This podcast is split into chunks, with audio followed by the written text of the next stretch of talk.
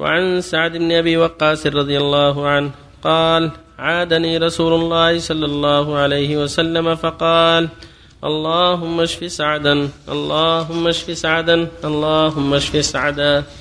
رواه مسلم. وعن أبي عبد الله عثمان بن أبي العاص رضي الله عنه أنه شكا إلى رسول الله صلى الله عليه وسلم وجعا يجده في جسده فقال له رسول الله صلى الله عليه وسلم ضع يدك على الذي يألم من جسدك وقل بسم الله ثلاثا وقل سبع مرات أعوذ بعزة الله وقدرته من شر ما أجد وأحاذر. رواه مسلم. وعن ابن عباس رضي الله عنهما عن النبي صلى الله عليه وسلم قال من عاد مريضا لم يحضره أجله فقال عنده سبع مرات أسأل الله العظيم رب العرش العظيم أن يشفيك. إلا عافاه الله من ذلك المرض. رواه أبو داود والترمذي وقال حديث حسن. وقال الحاكم حديث صحيح على شرط البخاري.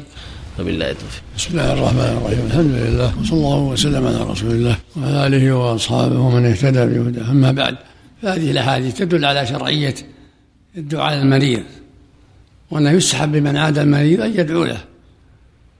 كما قال صلى الله عليه وسلم لما عاد سعدا اللهم اشف سعدا اللهم اشف سعدا اللهم اشف سعدا.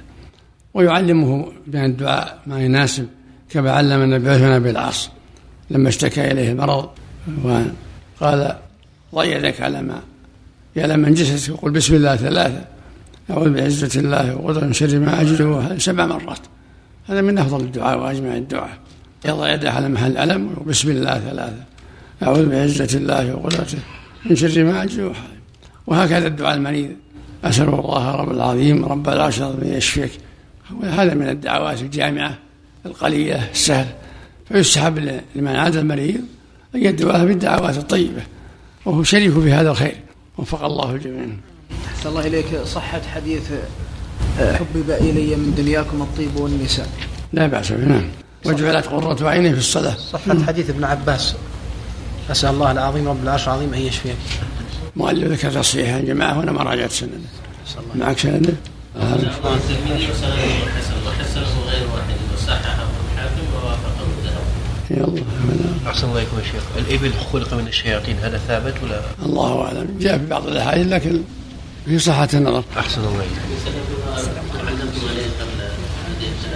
ضعف ليس كما قال الحاكم. يحن نظر يراجع يراجع اسناده